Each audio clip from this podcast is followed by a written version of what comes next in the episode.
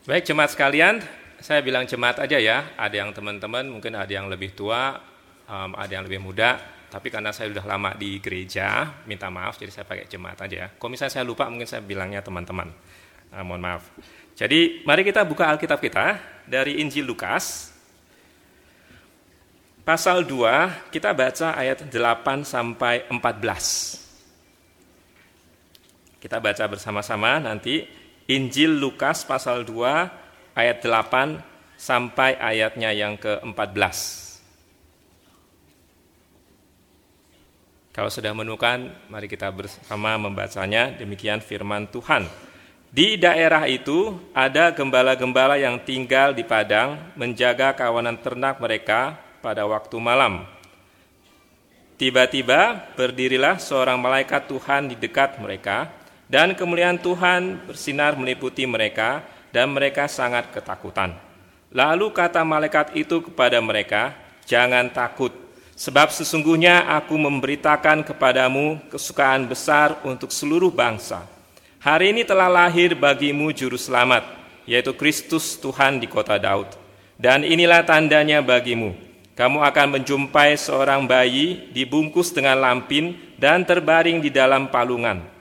Dan tiba-tiba tampaklah bersama-sama dengan malaikat itu sejumlah besar bala tentara sorga yang memuji Allah, katanya, Kemuliaan bagi Allah di tempat yang maha tinggi dan damai sejahtera di bumi di antara manusia yang berkenan kepadanya.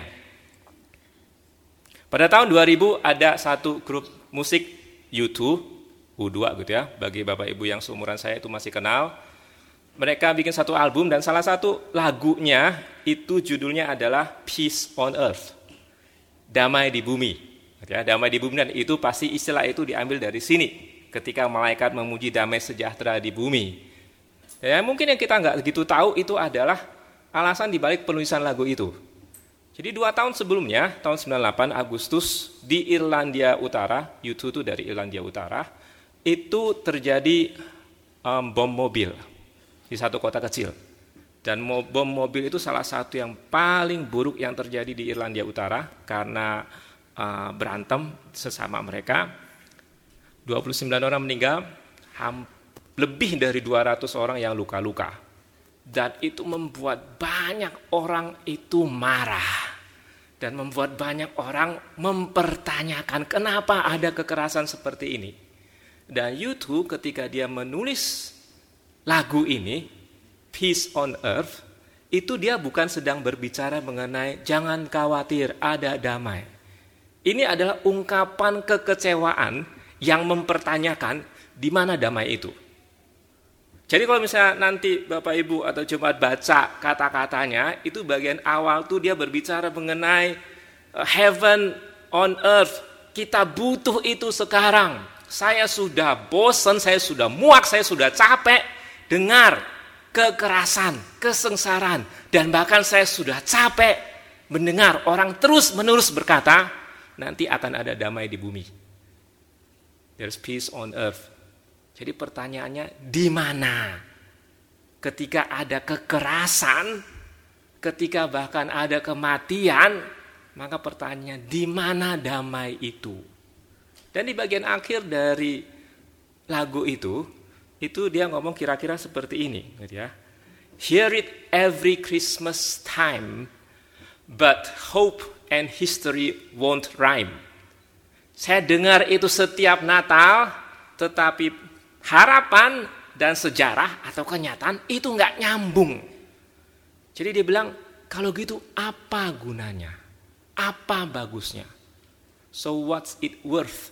This peace on earth apa gunanya pernyataan, proklamasi damai di bumi ini? Dan itu yang menjadi pertanyaan bagi banyak orang ketika melihat kekerasan. Karena bayangannya harusnya dunia ini tenang. Gitu ya. Dan bagi tadi kalau misalnya kita lihat simulasi atau skit tadi itu juga sama. Bayangannya adalah harusnya semuanya baik. Kenapa jadi kacau seperti ini? Kenapa hidup jadi keras? Kenapa ada banyak bahkan kekerasan? Dan kalau misalnya kita timbul pertanyaan seperti itu, karena kondisi lingkungan kita yang keras itu, yang penuh kekerasan itu, maka itu sebenarnya adalah konteks dari pembacaan Alkitab kita tadi. Jadi waktu kita baca Lukas pasal 2 tentang kelahiran Tuhan Yesus, yang harus kita mengerti adalah pada masa itu, itu adalah masa banyak kekerasan. Nah kita mulai ya. Kalau kita baca pasal 2 ayat 1, itu kita sering baca dikatakan di sana, pada waktu itu Kaisar Agustus mengeluarkan suatu perintah menyuruh mendaftarkan semua orang di seluruh dunia. Maksudnya seluruh dunia itu ya kerajaan Romawi. Kaisar Agustus adalah kaisar Romawi. Kemudian pertanyaannya adalah kenapa harus ada sensus? Tujuannya untuk apa? Salah satu tujuannya adalah kaisar pengen tahu itu orang-orangnya berapa banyak. Termasuk jajahannya. Ketika sudah tahu maka itu akan bisa dikontrol. Dan mereka yang disensus nggak cuma disensus oh jumlahnya berapa, tetapi ada dua kemungkinan. Ada tempat-tempat tertentu yang akan diminta orang-orangnya untuk menjadi tentara. Jadi wajib militer. Tetapi ada juga seperti bangsa Israel itu mereka nggak perlu ikut wajib militer, tapi harus bayar pajak. Bayar pajaknya kepada siapa? Ya bangsa Romawi. Untuk apa? Untuk memperkuat militer Roma. Dan itu ironisnya. Kenapa? Karena dengan kekuatan militernya itu yang mampu menekan banyak jajahannya, Kaisar Agustus sedang mau mewujudkan apa yang disebut sebagai damai Roma. Bahasa Latinnya itu ada kalau misalnya nanti cari Google namanya Pax Romana. Damai Roma. Maksudnya apa? Di dalam seluruh kerajaan Roma akan ada damai. Tidak akan ada masalah, pemberontakan dan sebagainya. Tenang. Dan dia berhasil. Dia berhasil. Caranya gimana? Jadi ditekan semuanya. Terutama orang-orang yang dijajah. Dan karena itu maka ada orang-orang yang zaman itu kalau misalnya seseorang menjadi kaisar nggak cuma jadi kaisar gitu ya, dihormati, tetapi ketika dia menjadi kaisar dia dianggap dewa. Jadi itu sebabnya banyak catatan prasasti yang memuja-muja Kaisar Agustus. Kalau bisa dicari itu banyak gitu. Ya. Contohnya Kaisar Agustus itu dianggap sebagai anak Allah. Itu bukan monopoli Tuhan Yesus gitu ya. Kaisar Agustus anak Allah juru selamat kosmos, bukan kosmos itu ya. Juru selamat dunia. Juru selamat dunia. Dialah yang menghentikan semua perang. Dan bahkan di salah satu catatan dikatakan kelahirannya menjadi permulaan kabar baik. Dan bahasa Yunani yang dipakai itu sama dengan bahasa yang kita terjemahkan dengan Injil kabar baik. Kelahiran Agustus adalah permulaan Injil. Jadi ini kondisi yang dihadapi. Ada yang ngaku-ngaku bahwa damai, menyelamatkan dunia, tetapi caranya dengan kekerasan. Dan orang-orang Israel itu mengalaminya ada banyak pemberontakan dan sering kali ketika itu berantem sama tentara Romawi itu banyak mati. Nggak cuma yang memberontak orang-orang sekitar juga kena gitu. Jadi mungkin muncul pertanyaan di mana damai itu? Dan apakah bisa muncul damai itu? Karena apa? Tentara Romawi itu luar biasa gitu. Itulah penguasa tunggal zaman itu. Dalam konteks seperti inilah maka kita harusnya membaca kisah mengenai kelahiran Tuhan Yesus. Dan itu akan membuat kita lebih menghargai pentingnya pesan damai ini. Jadi kita akan lihat beberapa hal yang berkaitan dengan ayat 14. Jadi fokus kita karena hari ini temanya adalah mengenai damai dalam Kristus, kita akan fokuskan ke kemuliaan bagi Allah tempat mati ini dan damai sejahtera di bumi di antara manusia yang berkenan kepadanya. Ada beberapa hal yang ingin saya sampaikan. Yang pertama, kita harus tahu siapa yang ngomong ini. Siapa yang mengungkapkan pujian ini? Kalau kita lihat, itu jawabannya ada di mana? Di ayat 13. Jadi siapa yang ngomong? Siapa yang ngomong? Bala tentara. Kadang-kadang ada yang bilang itu malaikat, gitu ya. Tapi terjemahan yang mungkin lebih cocok adalah memang bala tentara. Nah ini penting. Kenapa? Karena zaman sekarang kita itu saya nggak tahu mungkin karena kita hidup di zaman yang lebih damai gitu ya. Kalau bapak ibu pernah atau jemaat rekan-rekan pernah ketemu, dapat gitu ya biasanya eh, poster atau kartu atau ucapan selamat Natal itu biasanya ada malaikatnya gitu ya. Malaikatnya berapa? Biasanya dua, nggak muat, nggak kecil. Biasanya dua. Kemudian biasanya malaikatnya serem atau imut? Imut, gitu ya imut-imut. Kenapa harus imut-imut? Saya nggak tahu zaman sekarang tuh kita semua suka dengan yang imut-imut. Eh lucu imut gitu ya. Botol Coca-Cola kecil, eh lucu imut. Padahal cuma sekali teguk habis gitu loh. Gitu ya. E, misalnya roti kecil, eh, imut gitu ya. Malaikat juga dibikin, oh lucu gitu. Kalau kita lihat di sini enggak loh. Yang digambarkan di sini sejumlah besar bala tentara surga ini militer gambarannya. Bukan paduan suara pakai jubah gitu ya, kemudian begini SATB. Enggak begitu. Kalau kita lihat di sini kalau memang terjemahan benar bahwa tentara Heavenly Armies itu adalah tentara gitu. Tentara kerjanya ngapain? Saya yakin tentara kerjanya bukan nyanyi gitu ya. Tentara itu digambarkan adalah orang yang berperang. Orang yang berperang dan kenapa ini penting? Karena kalau kita ingat-ingat tadi, Roma punya tentara yang nomor satu di dunia. Nggak ada yang bisa kalahin. Dan di sini ketika mau disampaikan berita damai itu, maka Tuhan pakainya apa? Bala tentara surga bala tentara surga yang kemudian saya nggak tahu bagaimana mereka nyanyinya gitu. Tapi mungkin gambarannya adalah mereka nggak cuma sekedar nyanyi. Bala tentara surga, bala tentara atau tentara biasanya kalau banyak itu kalau kumpul itu biasanya mereka uh, memekikkan pernyataan gitu ya. kemuliaan bagi Allah damai di bumi. Jadi itu ribuan puluhan ribu banyak sekali yang memekikkan pernyataan itu bahwa apa yang dilakukan Tuhan itu sungguh-sungguh sesuatu yang luar biasa dan dampaknya bagi manusia adalah damai. Dan itu penting karena apa? Seperti mau menggambarkan ini kami lebih kuat dibandingkan tentara Romawi. Gak bakal ada yang bisa menggagalkan apa yang menjadi rencana Tuhan. Dan itu penting. Karena apa? Kalau Bapak Ibu suka bayangin gitu ya.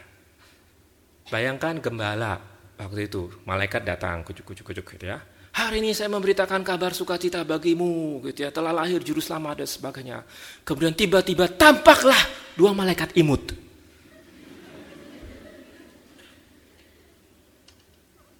Gak membantu gak membantu gitu ya. Dua malaikat imut saya nggak tahu, mungkin kita bilang, wih gembala, oh so cute gitu ya. Kagak gitu loh, nggak membantu. Yang mereka butuhkan adalah melihat kuasa Tuhan. Kuasa yang lebih besar daripada kuasa bangsa Romawi waktu itu. Dan itu penting menjadi jaminan, meyakinkan bahwa damai ini yang diberikan Tuhan itu pasti terjadi. Gak bakal ada yang bisa gagalin. Termasuk bangsa Romawi sekalipun. Jadi meskipun sekuat apa pun Roma mungkin yang dianggap sebagai penghalang, Tuhan lebih kuat. Dan itu yang kita butuhkan sekarang. Kadang-kadang kita nggak punya damai itu bukan karena kita nggak percaya Tuhan. Kita percaya tapi kurang kita nggak yakin gitu loh. Allah sanggup. Misalnya kalau misalnya pelayanan gitu ya, di mana pelayanan gitu, eh dananya kurang, dananya kurang, aduh makin shoot, makin shoot, makin shoot gitu ya. Besoknya minus sejuta. Doa seminggu buka minus 10 juta. Tambah ciut gitu. Jadi takut dan kadang-kadang mungkin jadi panik. Dan kemudian kadang-kadang kita lupa gitu ya. Allah kita tuh jauh lebih besar daripada segala pergumulan kita. Pergumulan apa pun itu. Ketika dikatakan hidup ini keras, iya betul hidup ini keras. Gak ada yang bilang hidup ini gak keras tuh. Tapi yang kita nggak pernah boleh lupa, Tuhan kita jauh lebih besar. Tuhan kita jauh lebih besar. Makanya gambaran ini penting. Mungkin lain kali ketika membagikan atau mengirimkan kartu Natal, mungkin jangan kasih yang imut-imut lagi, gitu ya. Karena imut itu tidak sama dengan gambaran kuasa Tuhan. Jadi ini pertama. Jadi siapa yang nyanyi? Yang kedua, siapa yang dengar? Ini memang pujian kepada Tuhan. Tetapi di bumi yang dengar itu adalah gembala. Itu kita tahu ya. Itu adalah para gembala. Tapi ini juga penting sebenarnya. Kenapa? Ini adalah ini bayangannya adalah Tuhan ada e, karya kemudian mau diproklamasikan, proklamasikan, dinyatakan secara resmi gitu ya, launching kepada manusia. Jadi perlu ada perwakilan dari manusia. Yang dipilih siapa? Gembala. Oh dipikir nggak masuk akal. Kalau misalnya ada pejabat tinggi datang gitu ya, kemudian bertemu, biasanya kita akan ada perwakilan yang dianggap bisa mewakili. Harusnya orang-orang yang terbaik. Ini tetapi yang dipilih adalah gembala. Jadi Tuhan memutuskan yang pertama kali mendengar kabar itu adalah gembala. Yang pertama kali melihat bala tentara sorga proklamirkan adalah gembala. Kemudian yang pertama kali mereka datang melihat Maria, Yusuf, dan bayi yang digambarkan di Lukas, itu adalah gembala. Dan ini dikhususkan mereka sebagai wakil kontingen manusia, gambarannya seperti itu. Wakil dari manusia. Kenapa? Karena kalau misalnya kita lihat ayat 10 gitu ya. Lalu kata malaikat itu kepada mereka, jangan takut, sebab sesungguhnya aku memberitakan kepadamu. Jadi langsung kepada mereka. Kesukaan besar untuk seluruh bangsa. Jadi untuk mereka, meskipun ini adalah untuk seluruh bangsa. Ayat 11, hari ini telah lahir bagimu itu langsung ke gembala. Bagimu. Malaikat nggak bilang hari ini telah lahir bagi seluruh umat manusia. Memang ini untuk seluruh umat manusia. Tapi pilihan yang dipakai adalah hari ini telah lahir bagimu. Engkau mewakili seluruh umat manusia. Engkau termasuk. Inklusif. Terbuka buat semua yang mau datang kepada Kristus. Dan ini juga penting. Kenapa? Karena di dalam Pax Romana yang mendapatkan damai itu nggak semuanya. Cuma orang-orang tertentu. Orang-orang mungkin yang di kota Roma dan sekitarnya. Mereka yang dijajah itu nggak bisa mendapatkan damai. Dan ini juga penting. Karena kadang-kadang kita merasa kita nggak layak dapat damai. Atau udah capek gitu ya. Kadang-kadang kita merasa Gimana lagi? Kadang-kadang misalnya kita sudah banyak dosa, kita merasa, aduh nggak mau deh ketemu Tuhan malu, gitu. Atau aduh saya nggak layak deh. Saya gagal terus. Dan di sini dikatakan keselamatan adalah bagi mereka dan damai itu juga adalah bagi mereka. Mungkin sebagian kita ada yang dari keluarga yang punya disabilitas, baik secara fisik maupun mental, dan kadang-kadang timbul pertanyaan, apakah mereka pun ada mendapatkan damai itu? Dan kalau kita lihat di sini, damai itu juga adalah untuk mereka. Damai sejahtera bagimu yang menderita disabilitas mental. Damai sejahtera bagimu yang saat ini sedang sekarat. Damai sejahtera bagimu yang selama ini mungkin sudah nggak tahu harus gimana lagi? Damai sejahtera bagimu yang mungkin sudah nggak ada lagi masa depan. Damai sejahtera bagimu yang mungkin keluargamu sudah berantakan. Damai sejahtera bagimu yang mungkin sedang mengalami ratapan. Damai sejahtera ini bagi semua yang datang kepada Tuhan. Karena keselamatan ini adalah untuk semua. Jadi ini juga penting. Jadi tadi yang pertama kita berbicara mengenai siapa yang memproklamirkan. Yang kedua kepada siapa ini diperdengarkan. Yang ketiga yang utama adalah mengapa sampai ada pujian ini. Dan ini jelas ya. Karena berita yang di depan itu adalah hari ini telah lahir bagimu juru selamat yaitu Kristus Tuhan di kota Daud. Jadi itulah yang menjadi alasan kenapa bala tentara surga itu memuji Tuhan dan menyatakan ada damai di bumi di antara manusia yang berkenan. Dengan kata lain, damai yang sejati di dalam iman Kristen itu nggak bisa lepas dari Tuhan Yesus. Itu berhubungan ketika kita percaya, berpegang teguh pada Kristus, maka kita akan punya hati memuji Tuhan dan kita akan punya damai itu. Jadi damai itu bukan karena saya, karena situasi, damai itu karena ada Tuhan yang menyelamatkan saya dan yang menuntun hidup saya, bahkan sampai saya mati pun ada Tuhan. Itu yang memberikan damai. Dan kesalahan kita atau sering kali pergumulan kita adalah karena kita mau damai tapi nggak mau dekat pada Tuhan. Mungkin kadang-kadang berikut, enggak saya rajin kok ke gereja gitu ya. Oke itu bagus gitu ya, rajin ke gereja, rajin ke persekutuan. Tapi kalau misalnya kita pikir-pikir, kadang-kadang kita itu lebih merasa tenang kalau ada sesuatu yang lain. Contoh, misalnya ya, misalnya sebelum kita tidur kita buka buku tabungan. Oke. Kenapa ketawa? Ketahuan ya? Sebelum kita tidur kita buka buku tabungan. Misalnya, misalnya, misalnya ya. Pas kita buka gitu, eh 100 juta halal ya, halal 100 juta gitu. Biasanya kalau 100 juta tidur kita tuh tenang. Kita memuji Tuhan, oh Tuhan maha baik gitu ya. Hidup kita tuh tenang, tidur kita tuh pulas gitu.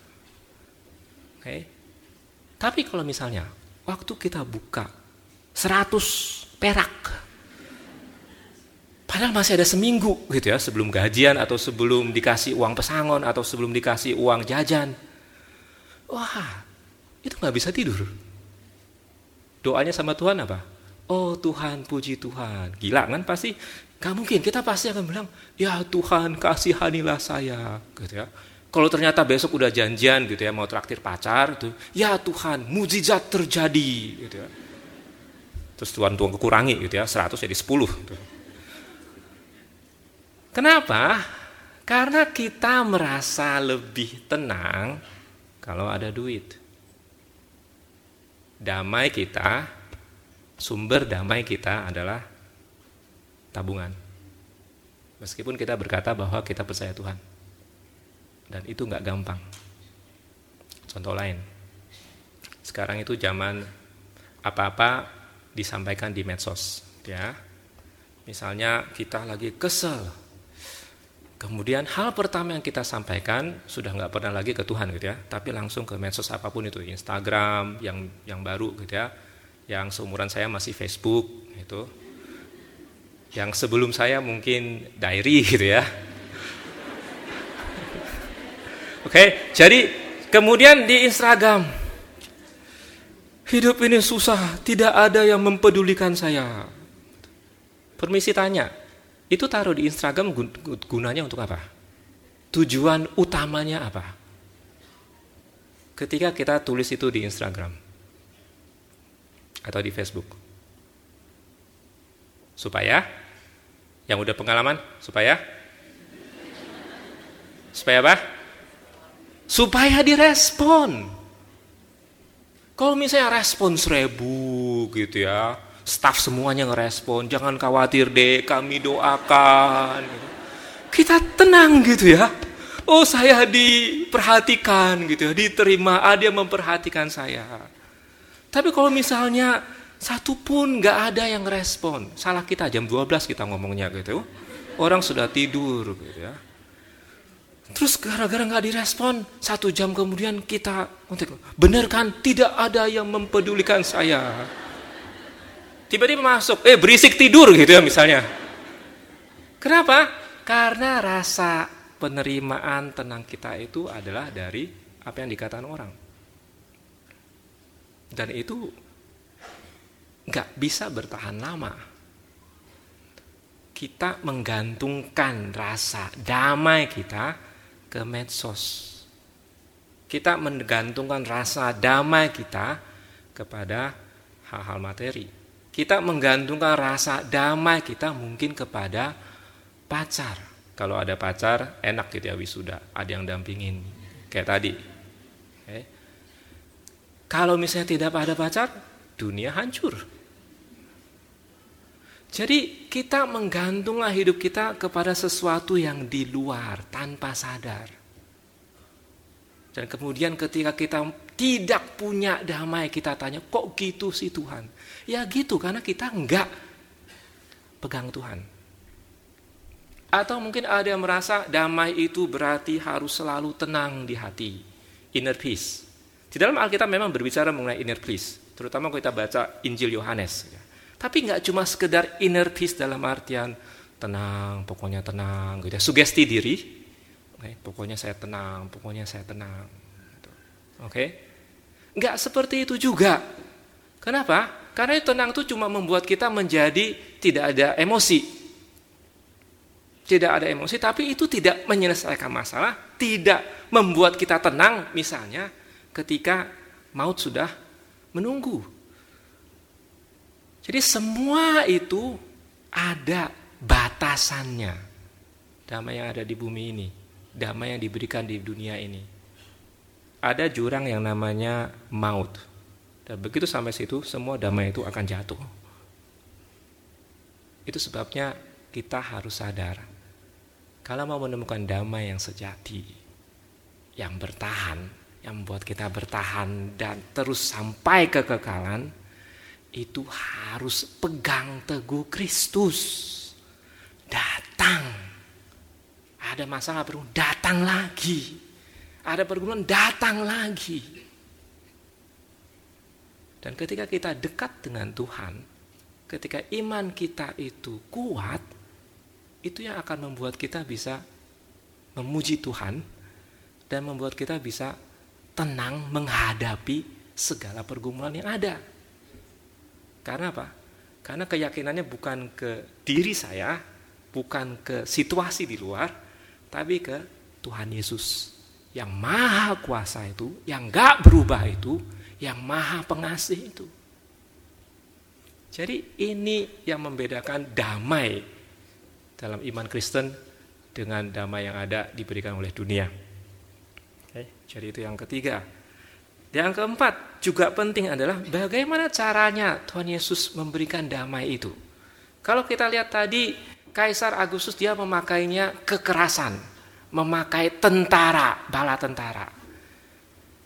Dan kalau misalnya kita lihat tadi bahkan waktu puji-pujian diberikan itu ada bala tentara surga tapi ada yang aneh sebenarnya di pesan yang disampaikan oleh malaikat. Hari ini telah lahir bagimu juru selamat. Wah, itu kan luar biasa gitu ya. Di kota Daud, eh benar, luar biasa. Kemudian di di Palungan. Itu kan aneh gitu sebenarnya. Luar biasa, kemudian malaikat memuji luar biasa, tapi di mana? Di Palungan. Dan ini juga penting. Karena kenapa?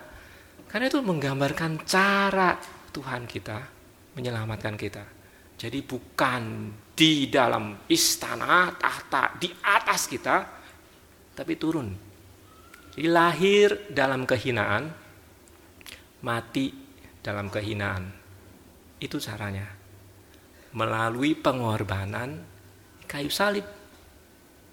Kristus dalam kasihnya mati demi dosa. Dan itu juga penting bagi kita. Kenapa? Karena sering kali kita merasa kita pengennya lepas dari semua pergumulan yang ada. Yang namanya damai itu kalau semua masalah itu udah nggak ada, puff, hilang. Tapi kalau kita lihat perjalanan hidup Tuhan Yesus, enggak gitu loh. Dari lahir aja tanda kutip susah. Gitu. Kematiannya aja penuh penderitaan. Makanya kita kenal dengan istilah jalan salib. Jadi apa yang apa yang yang perlu kita lakukan? Bukannya yang Tuhan mau sampaikan adalah bukannya semua itu hilang, tetapi bagaimana bisa melewati semua itu di dalam Kristus. Itu yang disebut dengan damai. Jadi kadang-kadang mungkin kita nggak mendapatkan damai itu karena kitanya lebay. Aduh, digigit nyamuk, nggak ada damai, gitu ya. Um, Oke, okay, saya nggak bisa berkata bahwa masalah ini masalah kecil, gitu ya. masalah ini masalah lebih besar. Nah, karena kadang-kadang kalau misalnya kita ke anak-anak remaja, anak-anak siswa gitu ya, tangis semingguan, kenapa? Putus pacar. Orang tua biasanya ngomongnya apa? Alah begitu aja nangis. Ya masalah dia nggak ada lagi, cuman itu doang gitu loh. Kalau bagi orang tua yang seperti saya kan masalahnya itu banyak gitu ya. Sakit lah, kolesterol lah, jantung lah, orang tua lah, banyak gitu masalahnya. Mereka belum ada. Jadi pergumulan terberatnya, terberatnya apa? Diputus pacar mungkin gitu. Jadi hal-hal yang kecil seperti itu gitu. Saya pernah di PMKJ dulu waktu pelayanan ada yang sharing. Dia merasa malu. Kenapa? Iya teman-teman kalau sharing pergumulan gitu ya Dimarahin orang tua, nggak diizinin pergi persekutuan dan sebagainya Kalau saya tiap kali sharing, tolong doakan jerawatan gitu. Karena itu yang menjadi concern orang tuanya gitu ya Nggak apa-apa pergi persekutuan, yang penting cantik gitu ada yang seperti itu. Okay. Tapi intinya adalah yang mau disampaikan di sini ketika kita di dalam dunia kita bisa mendapatkan damai itu meskipun melewati jalan salib. Dan itu yang dilakukan oleh Tuhan ya. Keselamatan diberikan melalui jalan salib. Ada damai meskipun melalui zaman salib. Jadi kita ketika kita menghadapi banyak pergumulan, mungkin pergumulan itu nggak akan hilang. Tapi yang terjadi adalah Allah akan memberi kekuatan bagi kita untuk melewati itu. Ketika ada keyakinan Tuhan menjaga, itu yang akan memberikan ketenangan bagi kita. Saya akan lewatin ini. Meskipun anak saya memiliki masalah, Tuhan menopang saya, saya akan lewatin ini. Meskipun keluarga saya ada yang sakit, kritis, orang tua mungkin. Tuhan memegang tangan saya, saya akan lewatin ini. Meskipun sekarang kita mungkin tampak luarnya baik, tapi tampak dalamnya kita hancur lebur. Datang pada Tuhan, punya keyakinan, Tuhan memegang tangan saya dan Tuhan akan membantu saya lewatin. Dan itulah yang akan memberikan kepada kita damai. Bukan karena kita, tetapi karena Tuhan. Tetapi karena Tuhan. Jadi itu hal-hal penting yang perlu kita ingat. Damai itu bukan karena kita, bukan karena keluar, tapi damai itu karena Kristus dan di dalam Kristus. Jadi jangan tinggalkan itu. Dan memang kita harus akui, kalau misalnya kita jujur-jujuran gitu ya, hidup di dunia ini nggak gampang. Mungkin nggak semua kita akan menikah. Oke? Okay? Itu kenyataan. Mungkin nggak semua kita punya anak, meskipun ditanyain terus. Mungkin nggak semua kita punya karir yang baik. Mungkin nggak semua kita punya kesehatan yang baik. Sebagian kita hidupnya itu cuma survival mode. Bisa bertahan hidup satu hari ini aja, itu udah luar biasa. nggak gampang gitu. Kemudian kita mungkin bertanya, jadi di mana damai itu? Anak saya yang kecil itu suka nonton film, tetapi juga penakut. Jangan kasih tahu dia ya. Uh, penakutnya kenapa? Setiap kali kalau sudah mulai ada gejala konflik atau penjahat datang, itu langsung kabur, nggak mau dengerin. Gitu ya. Mungkin hatinya terlalu baik. Gitu ya. Um, pernah sekali kita bawa ke bioskop nonton, nonton apa? Zootopia kalau nggak salah. Um, film film anak-anak gitu. Ada yang nonton Zootopia. Kalau sudah punya anak, film yang kami nonton itu semuanya film kartun gitu ya. Jadi udah standarnya itu udah minus. Gitu. Jadi nonton Zootopia kalau misalnya ada yang nonton Zootopia, ada yang bilang eh, judulnya juga Zootropolis gitu. Itu bagian pertamanya cilakanya salah. Bagian pertamanya itu kan sebenarnya mereka main drama, kemudian itu pura-pura tertikam gitu ya, darahnya itu muncrat gitu. Langsung nangis gitu. Jadi langsung nangis itu keluar bioskop.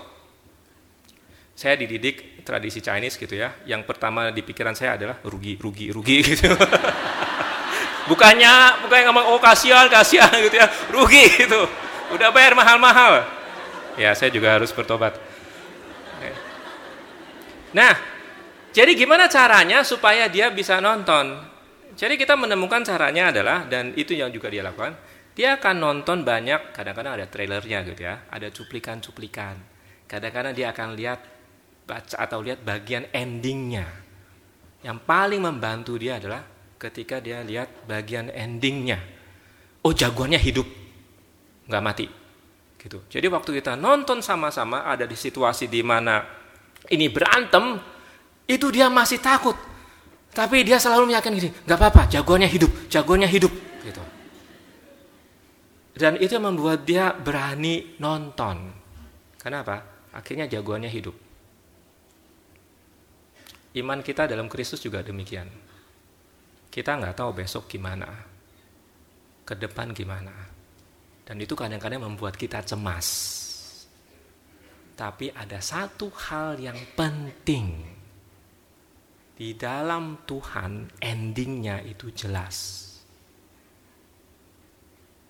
Waktu kita bertemu Tuhan, maka damai yang kekal itu akan diberikan. Keselamatan dan hidup yang kekal itu akan kita terima. Endingnya jelas. Sehingga meskipun kita ada ketakutan menghadapi hidup ini, tapi paling tidak kita tahu Tuhan gak tinggalin kita. Endingnya jelas. Dan itu yang memberikan kepada kita damai. Mari kita berdoa. Tuhan engkau yang mengetahui setiap pergumulan hidup kami. Pergumulan yang mungkin tidak ada yang tahu. Tapi biarlah Allah, sumber damai sejahtera, menyatakan diri kepada kami semua dan biarlah kami sungguh-sungguh memegang teguh dekat kepadamu.